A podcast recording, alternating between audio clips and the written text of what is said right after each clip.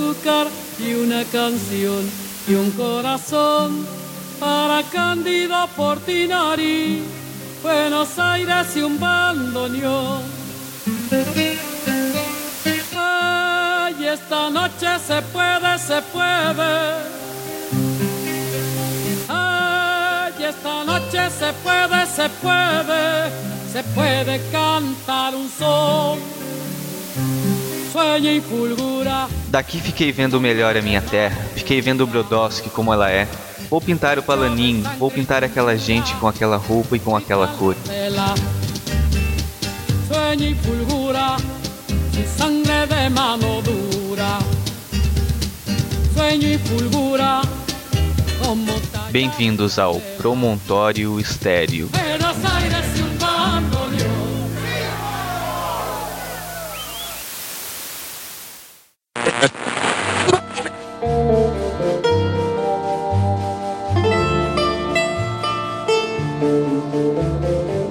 Fazenda de café Santa Rosa, próximo a Brodowski, no estado de São Paulo, nasce em 30 de dezembro de 1903 Cândido Portinari,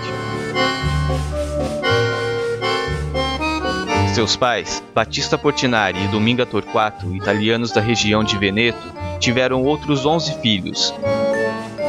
Cândido foi o segundo deles.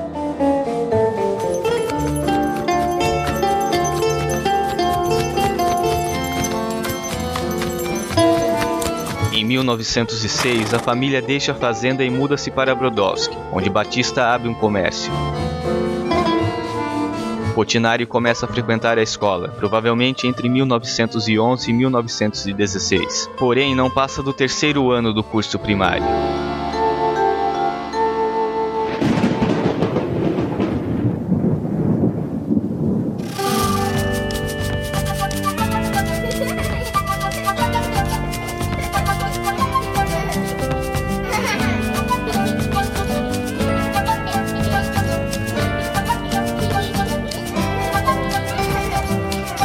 Aos 10 anos, Cândido desenha um retrato de Carlos Gomes, composto a partir da imagem em uma carteira de cigarros.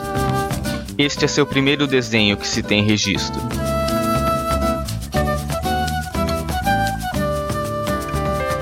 Quatro anos mais tarde, quando passa por Brodowski um grupo itinerante de pintores italianos, Portinari é chamado para participar como ajudante na decoração da pequena igreja da cidade interiorana.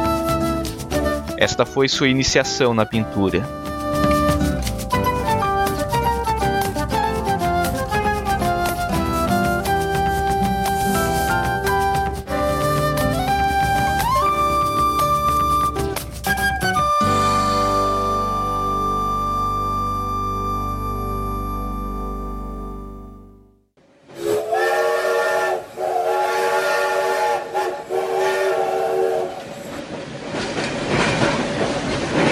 Em 1919, Portinari parte para o Rio de Janeiro e ingressa no Liceu de Artes e Ofícios. E no ano seguinte matricula-se como aluno livre na Escola Nacional de Belas Artes.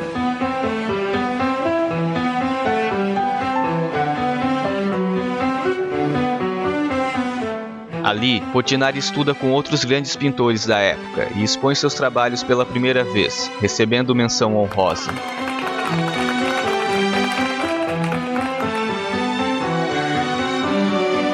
Dois anos depois, pinta Baile na Roça, uma pintura que não representava a tônica do ensino das artes, mas que tampouco lhe era estranha.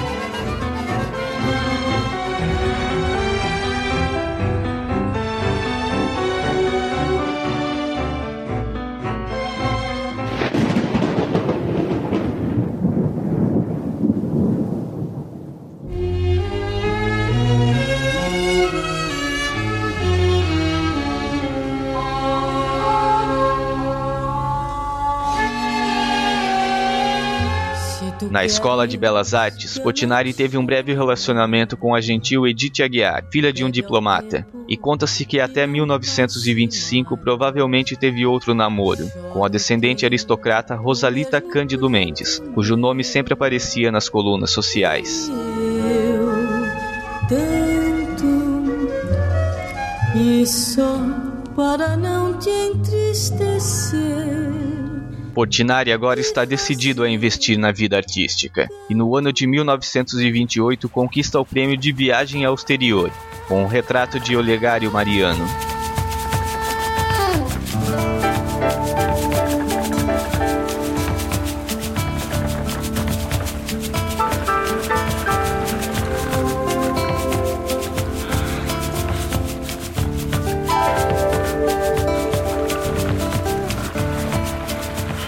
Ano seguinte, chega a Paris e inicia sua programação de estudos. Porém, decide não frequentar a Académie Julian, como era de praxe entre os premiados da Escola Nacional de Belas Artes, e viaja por vários países da Europa.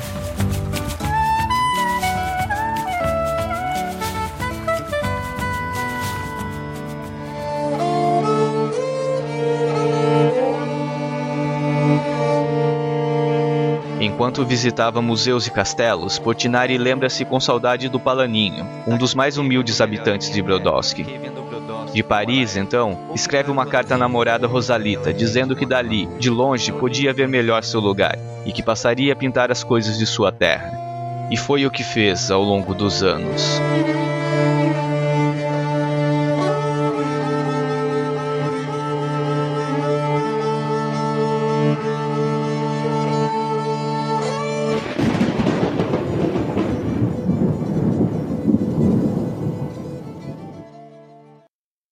Ainda em Paris, Portinari conhece Maria Vitória Martinelli, uma jovem uruguaia de 19 anos, que estava erradicada com a família na cidade.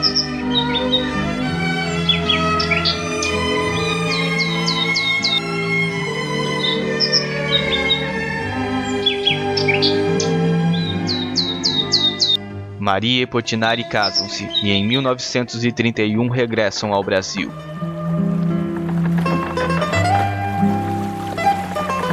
Nesta época, o movimento modernista avançava e, na chefia do gabinete do Ministério da Educação, assume Rodrigo Melo Franco de Andrade.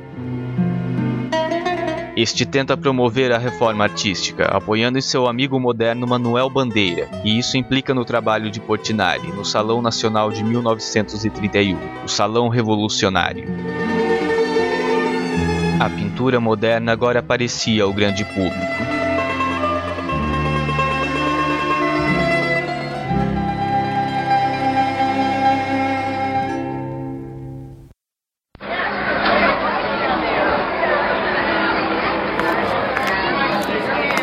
Histórica mostra de 1934 da Galeria Itá, em São Paulo, Portinari expõe sua realística visão do Brasil.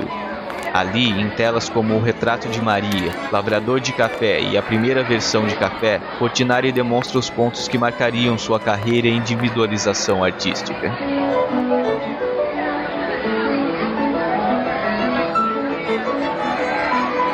Assim, ao conquistar a segunda menção honrosa na exposição do Instituto Carnegie em Pittsburgh, nos Estados Unidos, com a segunda versão de Café, Portinari torna-se o primeiro modernista brasileiro a ser premiado no exterior.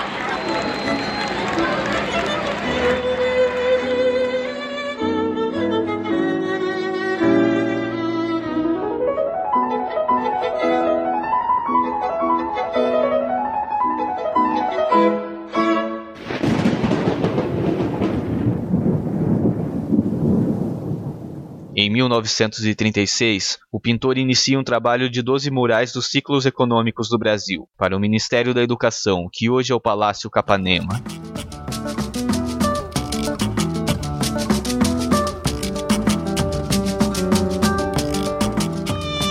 Nasce, em 1939, o filho de Portinari, João Cândido, que ao longo dos anos seria retratado em inúmeras telas, como o retrato de João Cândido e o Cavalo, de 1941, onde o pintor põe em prática suas habilidades de desenhista de observação.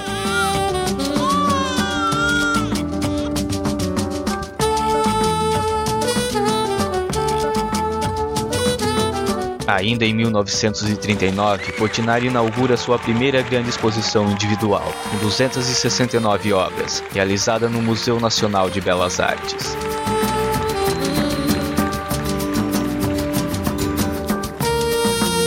Pouco depois, pinta os painéis Jangada do Nordeste, Cena Gaúcha e Noite de São João para o pavilhão brasileiro da Feira Mundial de Nova York, cujo projeto arquitetônico é de Lúcio Costa e Oscar Niemeyer.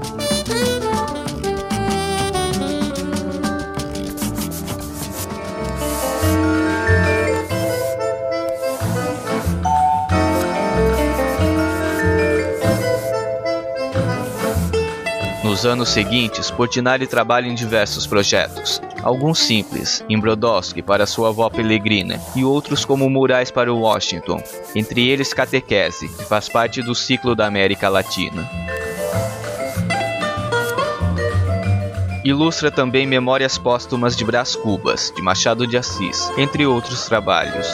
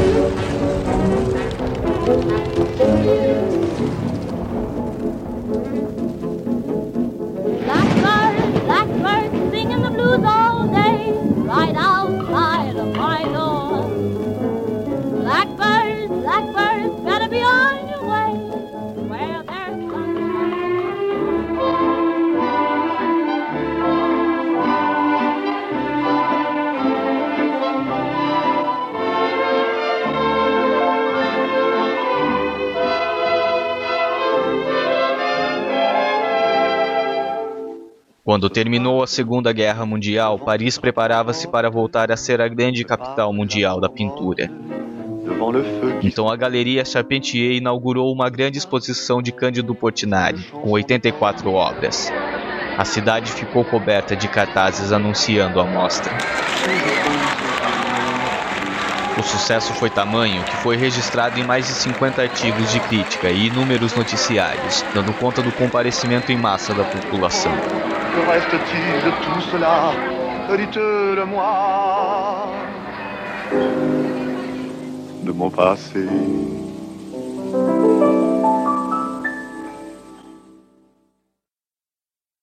Ainda em Paris, o pintor recebe a Ordem Nacional da Legião de Honra, a mais alta comenda concedida pelo governo francês.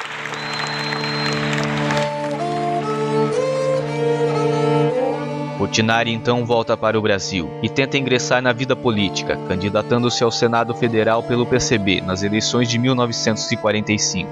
Porém, perde por pequena margem de votos em um pleito que não esteve isento da possibilidade de fraude.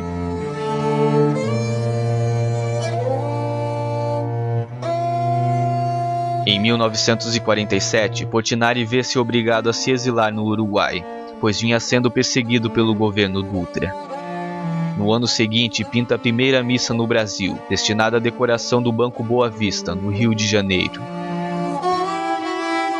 A pintura foi muito comparada à primeira missa de Vitor Meirelles, de 1860. Porém, há uma grande diferença nas telas. Na de Portinari evidencia-se a ausência da população indígena, tão importante na pintura de Meirelles.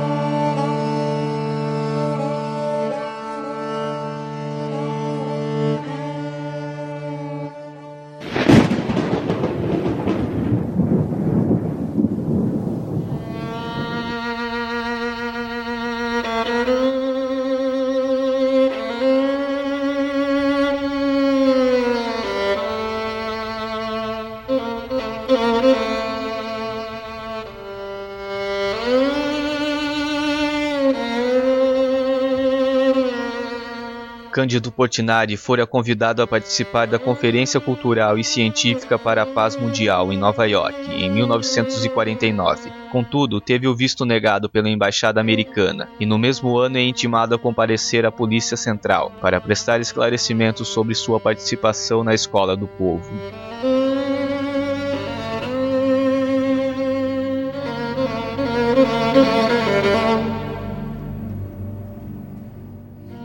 Intoxicado pelos metais pesados contidos nas tintas que usava, o pintor foi internado no Rio de Janeiro após sofrer hemorragia intestinal.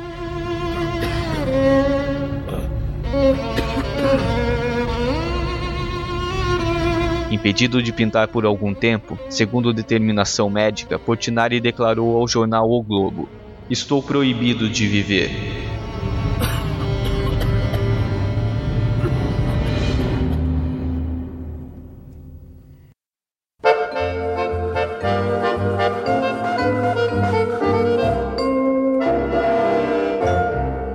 Voltando a pintar a partir da metade dos anos 50, Portinari retoma os grandes murais e painéis.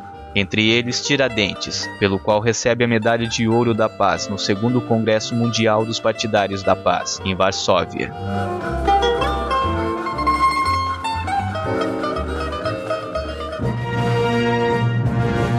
No início da década de 50, erguia-se em Nova York a nova sede da ONU. Solicitado a participar da decoração do edifício, o Brasil oferece o trabalho de Cândido Portinari.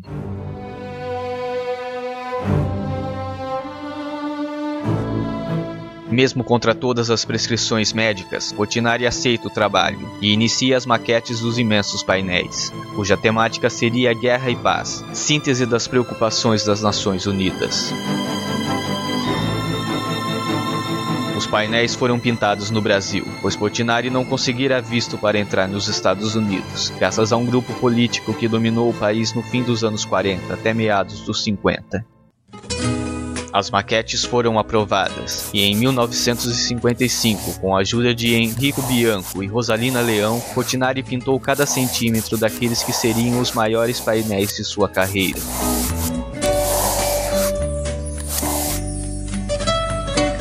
Guerra e Paz são dois gigantescos painéis, com 14 metros de altura por 10 de largura cada um. Os painéis fogem ao enfrentamento histórico direto dos temas da Guerra Fria. Pelo contrário, interpretam a guerra e a paz a partir de alegorias, tais como a mãe com o filho morto, os coros de mulheres e trabalhadores em lamentação, a alegria do perdão e da inocência.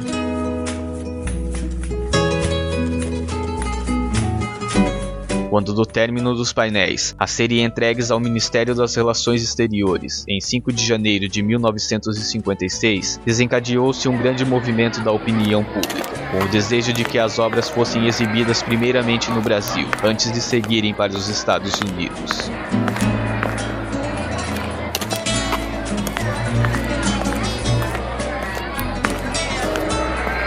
Atendendo ao clamor geral, o Itamaraty transformou o Teatro Municipal do Rio de Janeiro na mais ampla sala de exposição já vista no Brasil.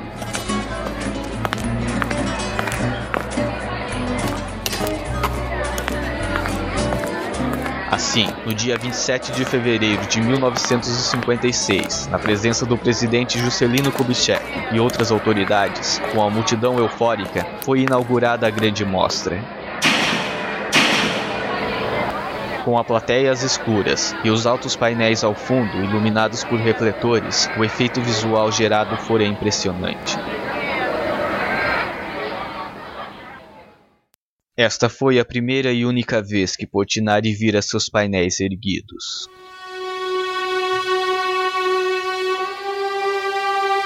Nesta mesma ocasião, fora entregue pelo presidente da República a medalha de ouro de melhor pintor do ano, concedida pelo International Fine Arts Council de Nova York. Com as diversas premiações que o pintor recebera em todo o mundo, o governo americano decide conceder-lhe o visto para entrar no seu país e ver a inauguração dos painéis em Nova York, porém, desde que se desvinculasse do PCB. Portinari já não se relacionava com o partido há anos, contudo, recusou a barganha por questão de princípios.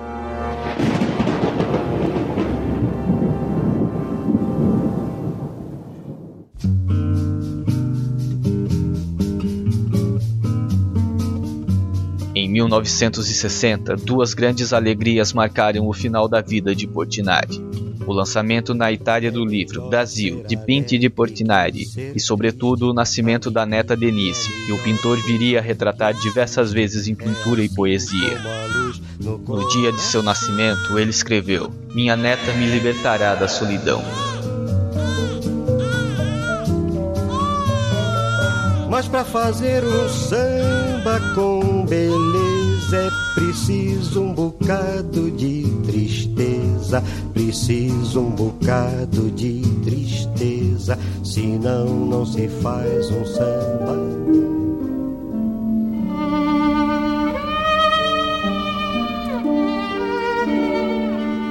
Cândido Portinari falece em 6 de fevereiro de 1962. O velório foi no edifício do Ministério da Educação, onde estavam presentes o ex-presidente da República Juscelino Kubitschek, Hermes Lima, o presidente João Goulart, entre outras personalidades célebres da época. A presidência da República emitiu nota de pesar e foi decretado luto oficial de três dias no estado da Guanabara.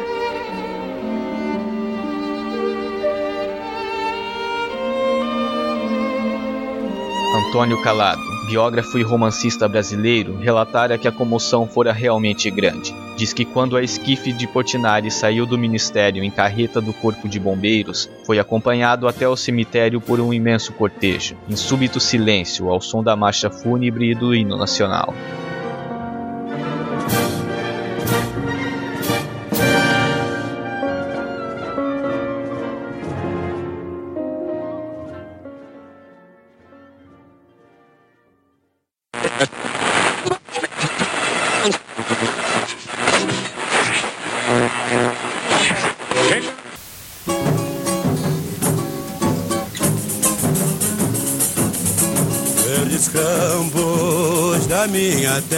Pintor, gravador, ilustrador e professor universitário. Responsável por uma obra profundamente brasileira, disseminada por todo o mundo, cuja visão de Brodowski, sua terra natal, sempre esteve retratada em suas mais de 5 mil obras. Este foi o artista múltiplo chamado Cândido Portinari, aqui no Promontório Estéreo. A beleza deste amor que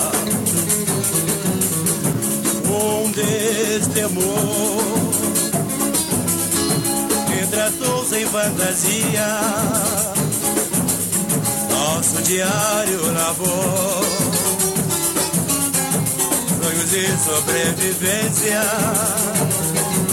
Nos cabeças no algodoeiro na procura eterna o garimpeiro.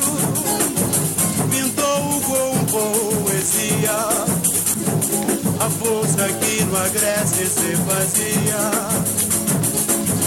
Nosso chorar, nosso sorrir, na tela e gigantescos murais, foi o primeiro a colorir nossos problemas sociais.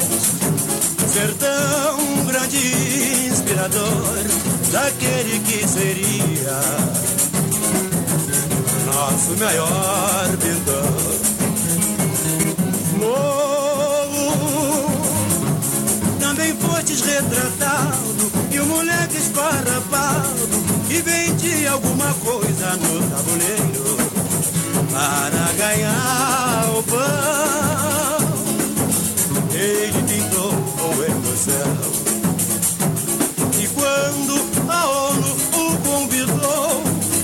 para o painel da sala das nações. Deslumbrou na cor o tema profundo, guerra e paz no mundo,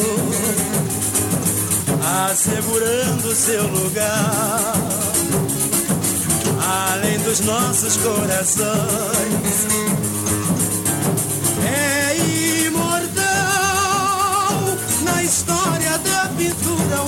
Universal é imortal, é imortal.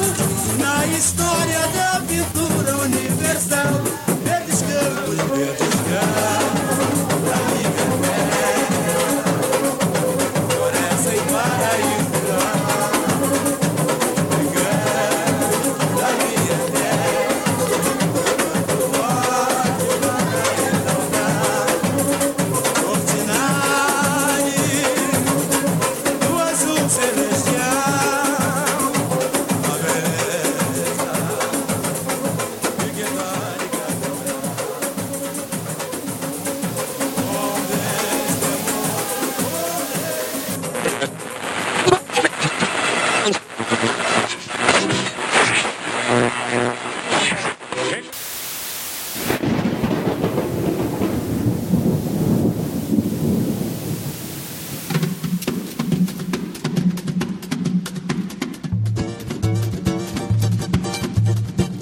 eu sou Fabrício Soares e você acaba de ouvir o episódio número 5 do Promontório Estéreo sobre Cândido Portinari.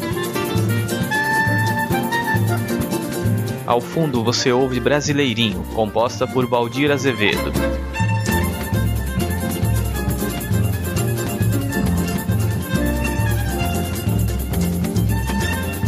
Bom, vamos direto aos recados do programa.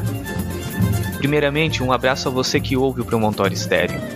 Você pode acessar o promontorioestereo.com.br e deixar seu comentário sobre o episódio no post. Lá você encontrará o feed do podcast.